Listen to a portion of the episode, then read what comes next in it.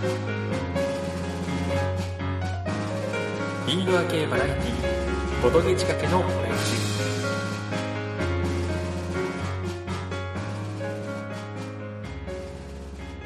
この番組はちょっと偏った知識を持つボードゲームショップの店員がボードゲームと好きなことについて語るややマニアックな番組です。というわけで皆さんこんにちはもしくはこんばんは、かぶらぎ P です。今回はかぶらぎ P がクリエイターさんとおしゃべりしたいからとりあえず収録してみた略してかぶくりのコーナーでございます。今回もイエサブで月末に行っているイベント、イエサブゲーム体験会の終わりに、サークルさんお三方ですね、を捕まえて収録させていただきました。ホイゲームズの矢沢さん、モグワイの長谷川鳥さん、そして操られ人形館の常地さんのお三方と僕の4人で、えーおしゃべりをさせていただきました。前もってお伝えさせていただきますと、今回イベントの後ではあったんですけれど、ちょっとね、ゲームマーケット直前ということもあって、あの、非常に人の入りが多くありがたいことなんですが、はい、その都合でですね、結構周囲の音が入ってしまっております。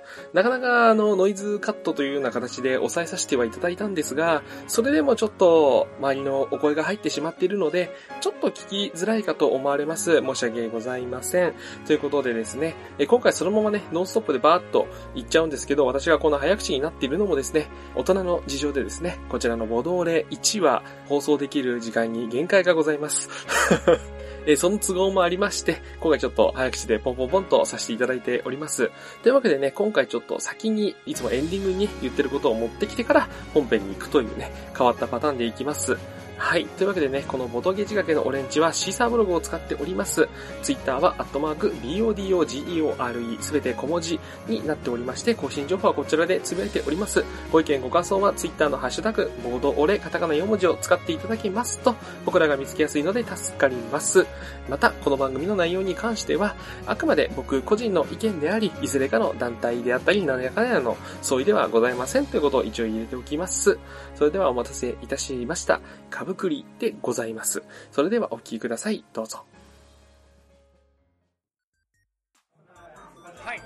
というわけで、じゃあ、始めさせていただきよろしくお願いします。よろしくお願いします。はい。自己紹介をお願いいたします。はい、えーと、ホイゲームズの矢沢です。よろしくお願いします。よろしくお願いします。続いて、はい、モグワイの長谷川鳥です。はい。よろしくお願いしおます。願いします。そして、操り人形館の常地嗣人と申します。よろしくお願いします。はい。よろしくお願いします。はい。というわけで、えっ、と、まあ、皆さん知ってるとは思うんですが、まずはその、まあ、自己紹介がてら、こういうゲームを今回、秋、秋、秋なのかな、本当に。12月だけど、秋のゲームマーケットにこんなのをちょっと出す予定ですっていうのをお話しいただければと思います。では、まず、ホイゲームズさんからどうぞ。はい、えーと、一番最初に出したのは、種まきっていうゲーム。えーと、その次に出したのが、ドラゴンっていうゲー。ムになります。なので、サークルさんとしては3作目に、そうですね、次のが3作目になります。で、タイトルが、えーと、老子敬服って言います。これは、えー、ツイッターとかでもうすでに、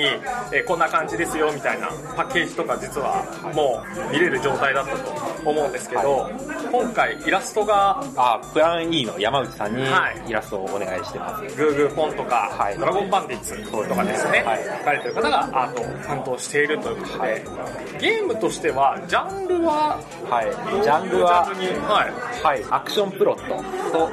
リソースマネジメントの2つが重なったようなゲームになってます。1回大体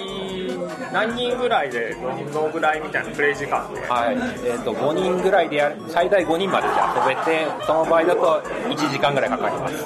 3人ぐらいで遊べば45分ぐらいには終わると思います。お二方遊ばれたりいました。すごい初期の頃から。いわゆるテテストプレイと呼ばれる。いやいつか依頼来るかなと思ったら知らないうちに山内さんが来て。これ面白いなと思って。すごい面白いです。あの、自分の順番を待ってる時間ってボードゲームあるじゃないですか。はい。でこのゲームがいいのはあの僕が好きなのはその待ってる時間にいいことがあったりするんですよ自分のやっててるところに他人が相乗りしてくるとちょっと得点が入ったりとかで待ってる時間があんまり感じないっていうのがいいなと。いわゆる肩待ちころみたいに待ってる間にもなんか収支が入ったりとかってやつですよね。僕もあのいわゆるねテストプレイの時に一度遊ばしてもらってその初心者向き初心者おすすめのボードゲームではもちょっとうん。ですよね、これからどんどんステップアップしていく途中で挟むゲームとしてのちょうどいい実はポジションなんじゃないかなと思っててこういうタイプのゲームってあんまり同人では出てないんでこのぐらいの今後僕的にはいろいろ出てくれると嬉しいなと思いがとうございます。ちなみに何でしょう？ポイントというか、いなんかあるんでしょうか？はい。ポイントとしては、タイトルにある通り、まあ、老子敬服っていうタイトルなんですがって、ことは世界観的には？中国仏教ものです。言っても伝わらない。ような気がします。はいや伝わるんじゃないですか。はい。いやおかしい二人 のかなみたい。なのあるんですけど。仏教もので一番有名な映画とかだと何？映画、映画だったら、えー、スウォーズマンとかじゃないですかね。知らない。え、もうちょっとなんだろう、あの、グリーンデスティニーとか、あーそうですね。ああいう感じ？はい。なんかもう、最近だとね、はい。サンダーボルトサンダーボルトファンタジー。ああそうかあね最近だったらそれがしっくりくるかなっていう。だなかなか実はテーマ的にはは、ちょっと、ちょっとコアなテーマうん。ですね。っていう。でも結構、仏教ものだったら買いみたいな層が、あの、世の中には意外といると思う。はいまあ、二人いそうなのが分かりました、今。どうなる ?50% ぐらいが。湘南さんも湘南さんもね、出してますから、仏教もの。以前にそういえば、ルーシーさんが、はい。あの、武教者が。欲しいって言うちってるのをのルーシーさんちょっと仏教もの好きなんで。出ました。覚えてた。あまあいるんですねはい。はい。いるんです。講義練習買ってましたね。そう。なんでまあそのテーマ的に惹かれた人もいるし、ゲームとしてもなかなかね、ちょっと軽ゲーとは言わないけれど、まあ待ち時間も気が来ないゲームとして期待できるということで。で、これが間に合えば、間に合えばっていうかもう間に合ってほぼできて、はい、もう今、ですよねはい、今この時点では仕分け中。ええ、体験会で最初そのいわゆるね、モモックって言ったりする試作キットみたいな感じかなと思ったら、ほぼほぼ、はい。ほぼほぼ箱にもう加工すらかかった、春ぐらいにはもうできてるんで、あの、ゲームの内容のコアな部分に関しては。いやー、いいっすね。はい。というわけで続いて、えー、ボルワイさんの方で、はい次の現場はこんな感じの出しますよっていうのはあるんでしょうか？はいうちの新作っていうとちょっと違うんですけれども読み人知らずっていうワードゲームフリーゲームがありましてそれを以前から自分がいっぱい遊びたくてメモ帳印刷してたんですね、はい。あのもちろんあの制作者の方に許可をいただいて。であの 家サブさんにも置きたいって 言っていただいてメモ帳で置いてたんですけれどもやっぱりオープン会とかに行った時メモ帳だけポンって置いてあっても遊びづらいというか遊んでもらえないので箱が欲しいっていうお話が前からあってまあ確かにいろんな箱がテーブルの片隅に積み上げられてて、はい。どれ遊ぼうかって悩む時に、なかなかメモ帳をパッと見た時に、なんだこれはってはなるんですけど、それで箱を今回作ってですねその中にメモ帳50枚綴りを2冊入れてペグシルって呼ばれるあのゴルフの時に使う薄っぺたい鉛筆です。あれを6本入れて販売します。お、じゃあ買ったらそれだけですぐはい、遊べると。いう。遊べますし遊んだ短冊をしまっとくことができるのがいいなと思いますね。ちょっと今までのメモ帳なんで、その買った後、はい。自宅でどこに置こうっていう、ボドゲナなの、そう、どこに置こうかなっていうのは結構ね、迷いがちなアイテムだったんで、箱であると、やっぱね、もっと来たいなという、まあ、一元さんというか初めて見た人とかも、まあ、どんなゲームが分かりやすいのかなっていう。そうですね。はい。過去に遊んだ読み札をいっぱい取っといてあって、その中から面白いのを集めてですね、ええ。僕以上に読み人知らずをすごく遊んでる人から過去の、まあ、名作をお借りしてですねそれを全部まとめた本を今作ってます。おっと。はい。ああ、なるほど。これ同時にあ一緒はい。に出す、はい、一緒に出そうと思ってます。毎回遊んだ後にできる句がその時オリオリジナルとか同じものってほぼほぼできないじゃないですか。なんでそのあの日行ったゲーム会での思い出みたいな記念になったりするんで、はい。これはねもっとねちょっと広まってほしいなという、そうですね。まあ最初に遊んでもいいしなんか会がそのゲーム会がそろそろ終わりそうで余った時間とか、い。まあちょっとあぶれた人が多い時とか結構その対応力がそうですね。強いゲームなんで。6人7人8人ぐらいでもいいかなとその気になれば別にね10人だろうが20人だろうができますけど、まあ個人的には5678ぐらいが面白いかなと思いますけどね。僕はあのいつも僕の中で光の派閥と闇の派閥って勝手に名付けてるんですけど あのすごい綺麗な句を作ろうとする光の派閥といわゆる下ネタ的なはちょっとね下世話な方に持っていこうとする闇の派閥とがこううまいこと阻止し合ったりありますね。牽制し合ったりする。絶対あの単語を言わせようとしてるけどさせねえよみたいな人が出てきて。違う単語に持ってくるやつね。でまたそうはさせじとみたいなあのねやりとりのもの結構ね遊んでて好きなんですはい。すごく遊びやすいんでぜひ遊んでみてくださいでは、えー最後操られ人形館さんの方は今回の鍵盤はどんなものを出すんでしょうか？新作の話ですかね。はいえー、スイーツスタックというですね、えー、ハロウィンをテーマにした、今日がまさにハロウィンの前日なんですけど、収録日がですね、ゲームマーケット秋？秋だったらハロウィンですよね。なんでハロウィンをテーマにしたゲームをで。すね、この辺はありますが、でテーマでゲームを作らせていただいてますということで、イラストをですね、まあ、ちょっと今日面白い取り合わせなんですけど、えー、井上おさむさんの方にお願いしましたということで、まあ、鳥さんいらっしゃいますけども、お願いしてですね、えー、今日も最近会ので遊んでいただいているという形になってますね。操られ人形館さんとしては結構久しぶりに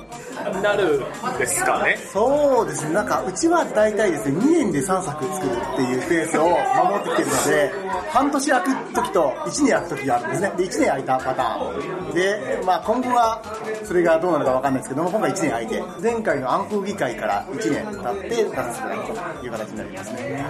今回はどうなんでしょう。あの、まあ、シリーズ遊ばれてる方ならなんとなくは思うんですけど見た目がすごいちょっと可愛い感じ。で、でちょっととっつきやすそうなゲームでいざ遊んでみると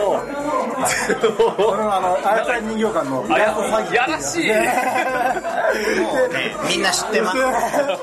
みんな被害者です。っていうのはあるんですけど、今回は割と詐欺じゃないんじゃないかなとは思ってますね。その今回もねちょっと絵のテイスト的には、まあ、誰でも遊べやすそうなあのキャッチーなね絵柄なんですけどみんな多分今ちょっとねビクビクしてるそんなことでないないだろうかみたいなね 矢沢くん遊んだ遊びました。どうどうですか？あの、ついにさんらしい、だ と思います。まあね、らしいって言われた時点で若干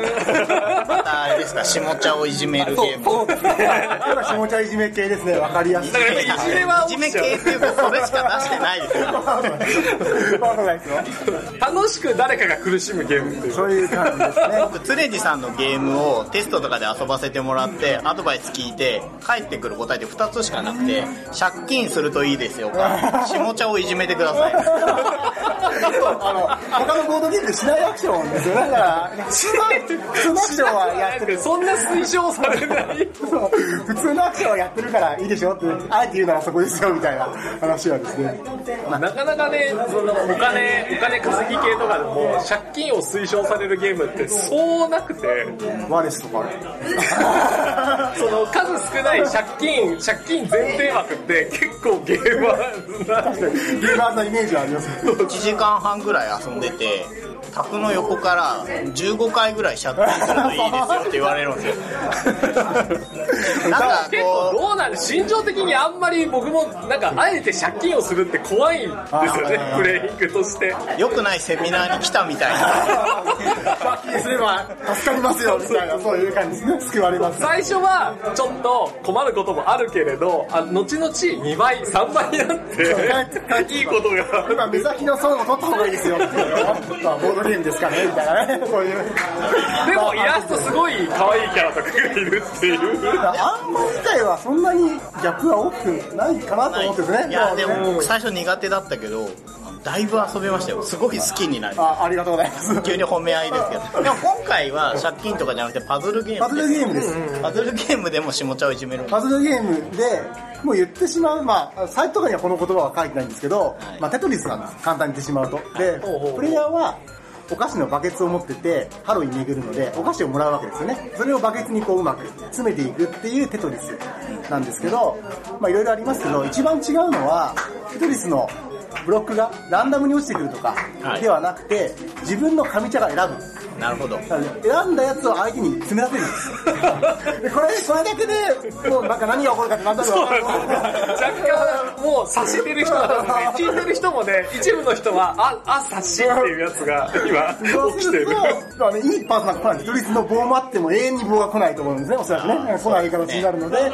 そこをうまくやりながら得点を稼いで、なおかつ、まあ、いつもですね、やっつけるとボーナスもらえますから、そこは喜んでやっつけに行くと、あの、下手を一緒に行ってくださいという、まあそういうですね、手札を出すプレイヤーですね、相手が選ぶよっていう、テトリス、簡単に言ってしまうそういうゲームですね。そこにまあいろんなバランスとかの特殊効果とかが入ってるような、そんなゲームになってます。こっちがタイプとしてはちょっとまた新しいかなとルールとか概要をちょっと見させていただいて思っていてパズルのゲームって結構あのいや運の要素がほぼほぼないタイプとかあとちょっとソロゲー個人戦になりがちみたいなのが多いのでそのテトリスのようなパズルピースが出ているけど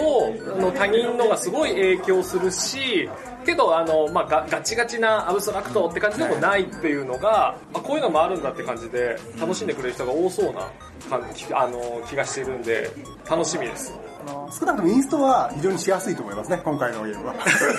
インストがしやすい特に。前作がまあまあギャップはすごいと思いますけど。前作がねやっぱりどうしてもちょっと時間のかかるどっしりとしたゲームだったんで、ね、なかなかあのゲームマーケットの私有宅でもちょっとインストしにくいなかなか難しいまだまだみんないろんなスペース回りたいだろうけどすいません説明だけで結構時間取られますみあれたいな予約にしましたね。あの、時間をお時間いただける方に説明しますみたいな感じでやらせていただきましたけど。で、まあそんな感じで始まって、まあ、ワイキャイ遊べる感じのゲームですと。で、まあ、いつも通りなんで、やり込めばやり込むだけやり方はありますよっていうのはありますけども、基本的にはだって、キャイキャイ遊べる感じのゲームになってます。あそう予約というとあやつられさんのところでバッグがあ、そうですね。まあ、予約限定でそのトートバッグをですね、まあ、オリジナル品として今回出します。あ限定で予約で、数が余れば現地持ってきます。持ってきますけど、数の問題があるので、そこは予約など優先で今、やっている形で動いてます。結構大きいですよね予約特大きいですね予約限定にしてはもうその場の会場で買ったものボンボン入れられるぐらいのあ、そうですね。あの、スイーツスタックだけ入れたらガラガラで余ってもったいないんで、他のもの入れてもらったらいいと思います、それは。普通の大型のボードゲームが1個入るぐらいの大きさは。そうですね。そう結構ねボードゲームやる人トートバッグせめてドミニオンカタンぐらいがこう入るサイズは最低限欲しいなみたいなのありますからねはいというわけでこのコーナーはどちらかというとちょっとねボードゲーム制作に興味あるなとか実はもう始めてますよとかっていう方々のまあプラスになればいいなということでせっかくもうすでにね、何作も出されてる方々が集まってるわけなので、まあ、プラスになる、なんかお話が聞ければなということで、ちょっと今回、一つテーマを考えてみました。で、そちらがですね、あの、ゲーム制作という視点を踏まえた上で、過去に遊んできたゲームで、まあ衝撃を受けたゲーム。というテーマになっております。結構ざっくりです。まあ人によって、まあ、どこを見るかとかもちろんあるんで、ルールがすごかったとか、アートがすごかったとか、いろんなところはあると思うんですけど、まあそういったので、まあ、ちょっとタイトルを上げていただければなと思っております。大大丈夫でしょうか、事前にね、これだけはね、ちょっとなんかあったら考えててくださいってちょっと実はお願いしておきましたが、そんな中で、はい。まあ、制作に関わるかどうかは微妙なんですが、はい。まあ、種まきとかドラゴンとかっていう流れから来てるように、やっぱりボーナンザが一番衝撃を受けたゲームだなと。やっぱり、ボードゲームにハマった最初の頃に遊んだゲームなんですか？えーと、ちょっとハマってから少ししてって感じですね、遊んだのが。なんかシステムというか、ここに衝撃受けましたみたいな話をしちゃってもいいですか大丈夫ですよ。はい。もう、もうそういう人しか出てないと。はい。自分は交渉ゲームっていうのがすごく苦手で、ちょっと相反する。はい。で、なんで交渉、これは大丈夫なんだろうかって考えた、最近考えたんですけど、ボーナンザって自分の手前に畑っていう概念で、まあ自分の豆を植えていくんですけど、他人もみんな豆を集めていって、はいで畑で見えてる。自分の欲しい豆っていうのが自分の前にある。で、他人も俺がこれ欲しいっていうのが畑で主張されてる状態にあるので、あの、俺、これいらないからあいつにあげようっていう時に話の取っかかりになるというか、あ、これ集めてますよね。わかりやすいですね。あこれいりませんか？ってなって、あっちも、あ、これ欲しいんだって話しかけたっていうか、交渉仕掛け、仕掛けてきた人の畑を見て、あの人はこれが欲しいんだっていうのが分かって、もうすでに、もう盤面を見るだけで交渉が済んでるというか、それはすごいなって、最近思いました。いろいろあったんですけどね。あの、ボードゲームの中のことだけの、そのルールの中のことだけで会話が成り立つのっていいよね。はいそうなんですよ。僕もそんなに交渉ゲーム嫌いじゃないけど得意じゃないみたいな感じなんですけど、まあ、いい意味で、あんまりボーナンザって交渉ゲーっていう感じじゃないんですよね。はい。そうですね。交渉してるんですけど、ものすごく、むしろ交渉してどんどん有利にね、進めていくゲームなので、まあ確かにね、まああの、ボーナンザがどういうゲームかみたいな説明はもう今回一切しないんで、あの、1500円で買えるんで、もうこれはぜひ、買ってとりあえず遊んでくると。はしないそうなんです。はい損はしないですよねと。思いますね。そう。だって、フォーイゲームズさん、最初、サークル名が、豆を愛する会だったでしょ。そうです。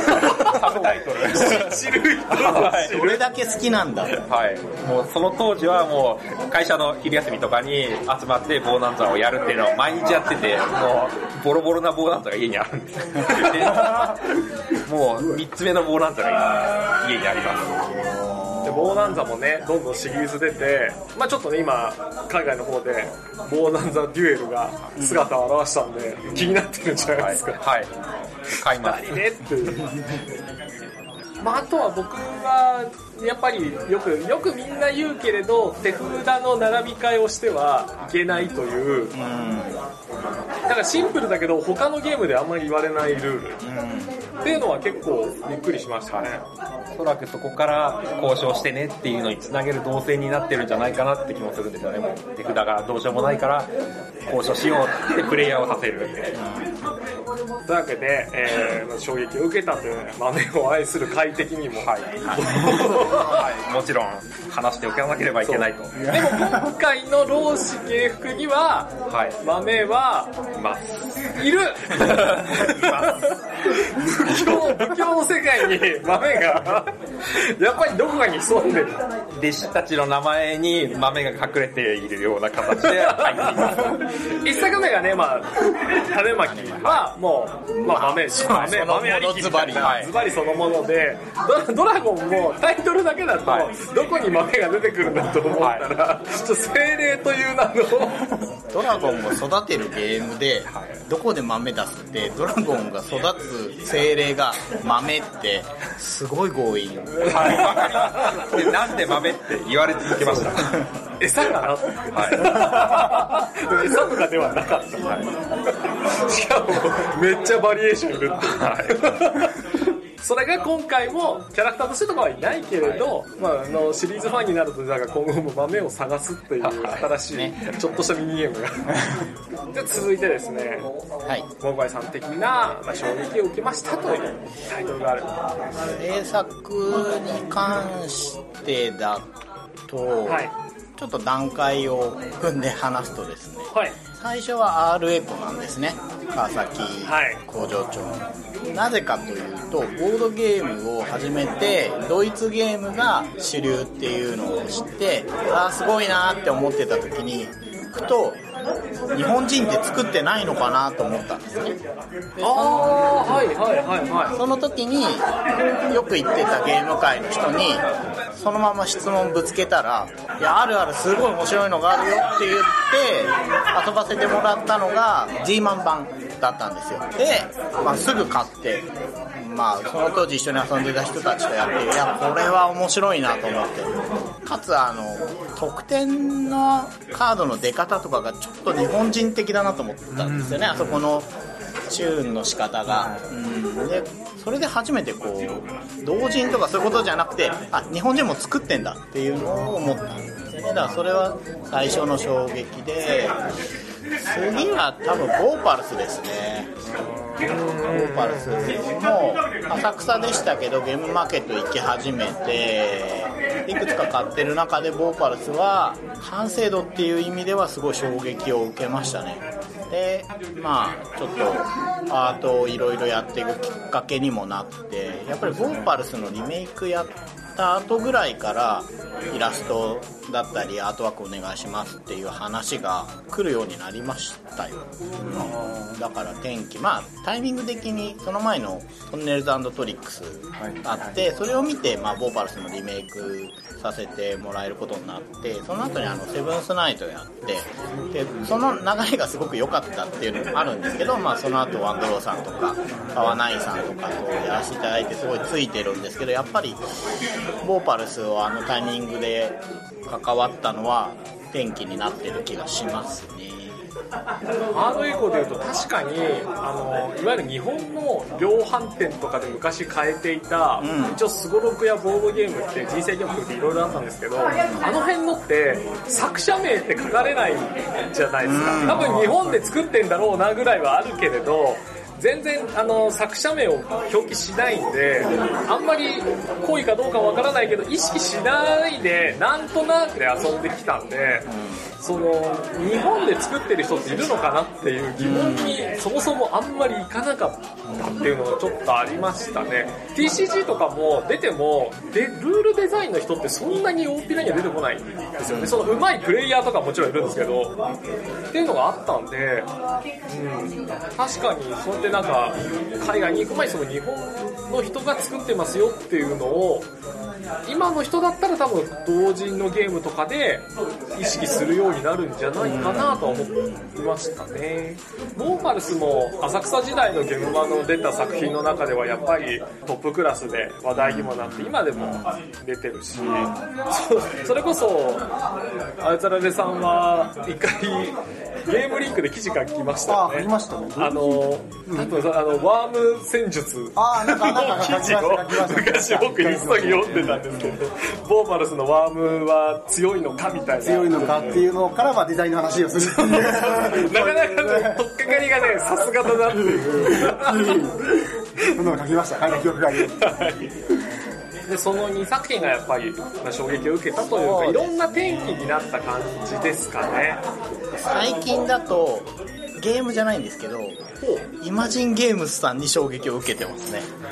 イマジンさんはすごいなと思うんですよ。あー、まあ確かに。枯山水の作者の山田さんですけどなんだろうフレーバーとシステムのなんかこう合致の感じがなんかすごい独特でなんうまく言葉にできないんですけどそうですね。言葉にできない何かがあるんですよ。テーマから作ってるんじゃないかなって思うぐらいテーマ重視なんですけど、システムもね、その、ありきたりじゃないというか、ちょっと新しい感じもあるので、やっぱりね、ガッチリ具合がちょっとね、独特な感じというか面白い感じはすごいありますよね。話題だとやっぱ枯山水とかなんですけど、やっぱり僕もある意味衝撃度だと、やっぱりあのトリさんに教えてもらって遊んだ、やっぱポストマンレースの衝撃。いろいろいろいろと衝撃あるということで。なんだろう、あの、ナラティブ感。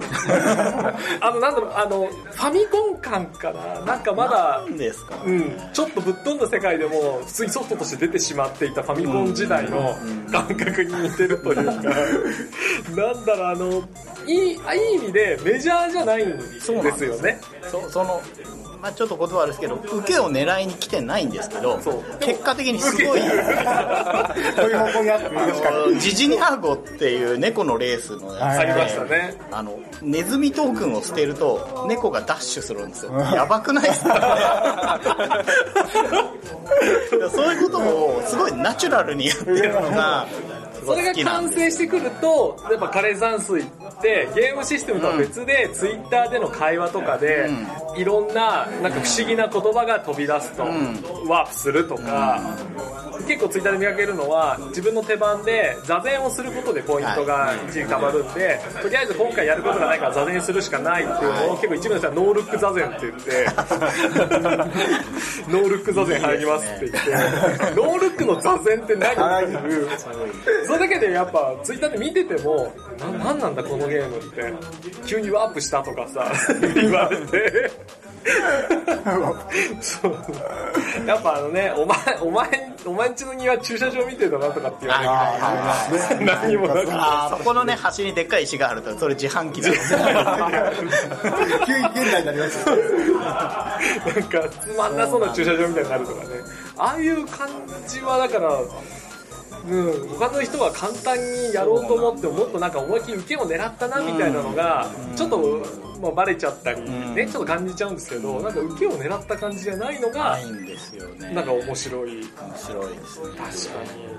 じゃあ、続いて、あいつらさんの、来ちゃいましたね。なんか、ちょっと先にですね、まあ、宿題じゃないですけど、あったら教えてくださいって言われて、何かあるかなって言って、最初に、いや、ないんですけど、どうしましょうっていう、メッセージを返したんですけど、まあ、あえて言うならマジック・ザ・ギャザリングとかですね、あの辺が入った入り口なんですけど、それ話しても面白くないなっていう中で、でね、あの、これだけ忘れちゃいけなかったですね。操り人形というあタイトルのゲームがあるので、にこれは入り口としては、まあ、これ外すのもあれだなことれは思って、ね。だからあの、やっぱ豆を愛するそうそうそう、だポーランドと同じですよ。入り口的なところで。ね私が多分ね人形館ですから、2番目に真面目に遊んだボードゲームで、カタンをやって次にやったゲームですね。で、まあ、カタンはカタンで面白かったんですけど、あれ、あれぐらいですね、こう、まあ、あいつはニューのゲームもそうですけど、他のプレイヤーとの関わりが強い方が私は好きなんで、あ、これ面白いなって言って永遠と、当時2000年ですよ。あのね、あの、カードゲームかなんか大賞かなノミネートかなんかされたのが2000年で、そこで遊んでたと、ひたすら遊んでた時期があって、そこから、まあ、あんなぐらいのインタラクションですよね。まあ、持つゲームは一つは仕様として作っていこうというのが、や人形館の、まあ、三つ約束があるそのうち一つになってますんで、まあ、そういう意味では、このゲームは、一つ外せないかなっていうところではありますね。結構 TCG からボードゲームやってみようっていう学生さんとかで最初の頃に遊ぶのに操り人形って多くて TCG と比べるとカードの枚数が少なくてそれこそ手札自体はそんなに多いゲームではないないですね。中でその露骨に相手を邪魔もできるし考えるしいや一回僕は結構あのゲーム一回遊ぶと脳が 脳が疲れを訴えてくるんですよ疲れますね。真面目に考えてると疲れます。真面目にやるとねすっごい疲れるんですけどそれがね結構ねたまらんって人もいるみたいでそうですね。あの、あと TCG から入ってくると、テキストアレルギー的なものがないんですよね。テキストで書いてあるのは全然問題がなくて、そう上半分が絵で下半分がテキストみたいな逆にインストがその分短くなるから楽じゃんぐらいのね。そういうイメージすらあ私は。ですけど。カードを回ってきて読めばいいじゃん読めばいいじゃんって言ってもらえれば、まあ、ね、手でない人だったらみんな説明しますけど、その学生とかで集まってやるときには、もうそれで読んでっていうんで、インストするプレイヤーの負荷がですね、人の負荷が少ないとかですね、そういうのもいいなっていうことで結構ずっとやってましたね。誰かなんですけど、まあ、ちょっと話それちゃいますけど、あの、常地さんは尊敬するデザイナーとかっているんですかって聞かれて、まあ、国千谷とかいろいろいるじゃないですかね、ウェブさん。もいろいろいる中で、なんかこう、この人リスペクトして始めたとかってありますかって言われて、ないって答えたんですよね。で、多分ねそれがずっとデザインのスタイルになっていて、どっかを見て作ってると、そこのゲームに引っ張られるんですね、絶対に。なんで自分のこう、確たるものがなんかあったら、それを追求すればい。い。じゃない。ってい。う時に、面白い。ゲームは面白い。ですよ。もうそうい。う意味では尊敬しますけど、そこに自分の制作を絡めない。ってい。うスタンスはずっと取ってるっていうのがあるので、今回ちょっと困りましたね。衝撃、衝撃、うーんみたい。な。ありますよ、このルールはすごい。とかってありますけど、うーんってありますけど、これはってい。う一個あげるってなると、あんまりない。かな。これはなかなかためになる。いや、でも、こういったね、衝撃を受けたゲームっていうのを、まあ、タイトル紹介してもらったのも、やっぱりここ最近で、まあ、ありがたいことに、非常にいっぱい、ボードゲームって、海外に行かずとも、直輸入しなくとも、出るようになって、で、さらに国産のゲームもいっぱい同時として出てきて、で、すごい今、ボードゲームと一口に言っても、めちゃくちゃ溢れ返っているので、そういった時に、まあ興味を持った人が、まあ何を参考にしたら良いのかみたいなところのプラスにもちょっとなればなとは思っていて、テレビゲームだと、今、プレイステーション4が出ている。で、プレイステーション4を買うから、プレイステーション4でおすすめあるって聞けるんですけど、ボードゲームってハードがないから。あの、初期の頃からの名作が全部並んじゃうから、だから古い名作と呼ばれてるものをまず追っていくべきなのか、なんか最近話題になって追ってるのがいいかとか、やっぱそういろんな悩みが出てきちゃう中で、それをこうですよっていう答えがあんまりまだ世の中でこう提唱というかまあこうだって断言もされていないから、なかなか今やる人って参考にするのも参考を探すのも大変なのかなと思って。そうですね。いい案ないかなってこう。全然いい案じゃないんですけど時折ねいっぱいアートやってるから技術的にまとめたりしないですかって話がたまにもらうんですけどまあいろいろあってやらないんですけどいろいろな、ね、理由があってね。でその中の一つに結局ケースバイケースっていうことがすごく多くありますてねなので一つアドバイスができるとしたら誰かが言ってたことを自分が試してないのに鵜呑みにしない。そうですね。余計難しくなった。かあります。けどね。確かにそうです。刺さるやつ。理由が割とねいろいろ、まあ、最近見たのだとあのカードの周りの白縁あるじゃないですか。はい。はい。あれ理由がありますよね。いろんな理由印刷で打ち抜いた時に髪の白い部分が出てきて色がついてると目立っちゃうとか、まあ、それ以外にもいろんな理由があるんですけどい意味があってやっていることなんですけどそれやるといいよって言ったらそれは手札になるカードだけの話じゃないですか、うん、後ろから見ても分かんないそう。ね。そう。はいはいはいだけどバフダになるやつだったらむしろ逆に外側まで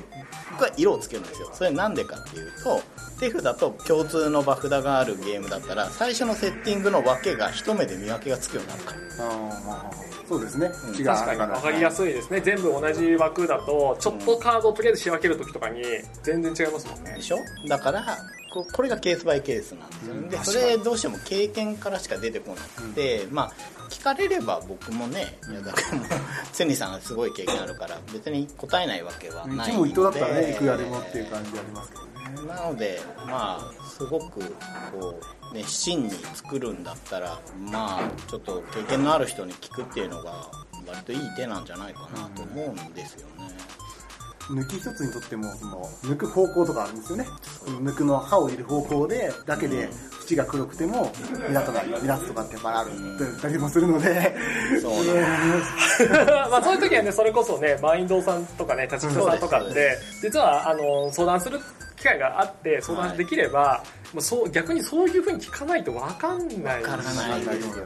僕最近知ったんですけどあのボードって厚け厚いほどいいと思ってたんです僕。なんですけど所詮紙なので湿気で曲がるんです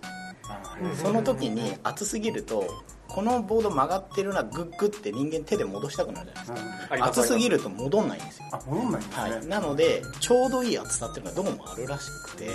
あのね4枚折りとかでこうパタパタって開いてなんか浮いてんなってなっちゃうじゃないですか、いやそんなの全然想像もつかなくて、うん本当にやった経験でしか出てこないことでで多分それ以外にもね PP のかけ方とか多分もっといろんな要素があるんですよ。ね、そういうのはやっぱ専門の人が一番詳しいんだなみたいな。かなり深い話になりましたけど。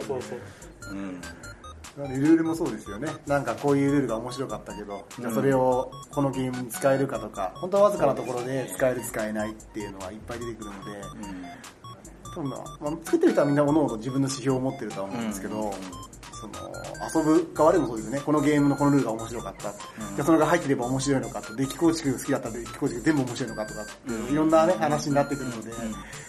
ありますね。ケースバイケースって言っちゃうと、遊ぶメンバーもありますしね、遊ぶ方で言うと。だからこそ、じゃあいろんな人に聞いた方がいいよねっていうのはありますよね。そう。その人によって、そうだからね、多分ね、まあ僕に限らず、そうなんかね、力になってあげたいなっていう思いは多分ある人はみんな結構いるんですけど、ケースバイケースなんだよねっていう。そうね。情報増えすぎてますからね。そういう意味ではそこから発掘もできないし、なかなか。そういわいわゆるよくベンチャー企業のやるねあのゲーム制作で失敗しない8つの条件みたいなね、なかなかそういうのもねねバッて言えないから。公表しちゃうのも嫌なんですね。まあ、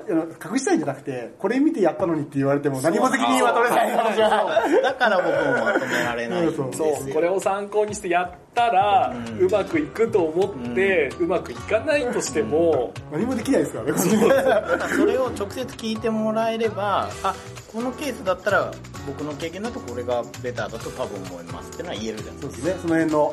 まあ、責任取れないよみたいに自分のニュアンスも含めて、こう、伝えることができるんで。責任取れないっていうのがなかなかあるんで、こう一概にね、こう、することは、ひっそりとみんな応援してるんだよっていうのはね、あるので、はい、礼儀の範囲で、はい、いろんなルールを守ってね、ご質問いただければっていうところですね。まあやっぱ最終的にゲームが面白ければっていうところを目指すしかもないですよね。いろんな宣伝の方法こうだよとか、僕の感じだとアートがどうだってありますけどやっぱやっぱ面白くないと。逆に言えば面白ければ。そう、逆になんか面白いのがボンって出てくると、あの、勝手にみんなアドバイスをくれるっていう、ああ、それはあるかもしれそう、ない。こうだったらもっといいのにってやっぱね、うん。もうちょっと宣伝したなとかね、言われたいやーだってりするからね。カルータなんてね最近で言ったら当日とかはほぼノーマーク。まあ、ブログも多分寸前ぐらいで、当日寸前にひょこって、あの、いわゆる更新がてで埋もれるタイミングで、バーって出てきたから、その後ね、あいろんな人が、これいいよ、これいいよって、プッシュして、まあ今の形になってるんですけど、面白い。もの難しいんですけどどうしたらいいはわからないですそれみんな思ってるやつ去年 のクリスマスぐらいに面白いゲームなんか作れないっていう記事あげたら、ブログで。2回、3回上げてますよ。なんかコラムとかブログで面白いゲームなんか作れないぞってやって上げてますからね。まあいろいろ説明書きをしてますけど、そこで。面白いゲームなんか作れないぞっていう叫びでね、こう終わるんですけど、そんなことは。ぜひね、作っていただければ。そうそうね。まあね、今年の秋、またね、多分いろんなゲームが出てくると思うんで、そしたら多分みんなまた、もやもやした思いを抱える人たちが、はい、ということになりますが、ちょっとお時間もなかなかになってきたので、この辺で締めさせていただきますということで、今回はゲストとして登場してくださったのは、おいゲームの矢沢です。はいと、はいモグワイの長谷川鳥ですはい。はい、あやざい人形館のついにすぐとです。ということでございました。では、この辺で締めます。はいお疲れ様でした。ありがとうございました。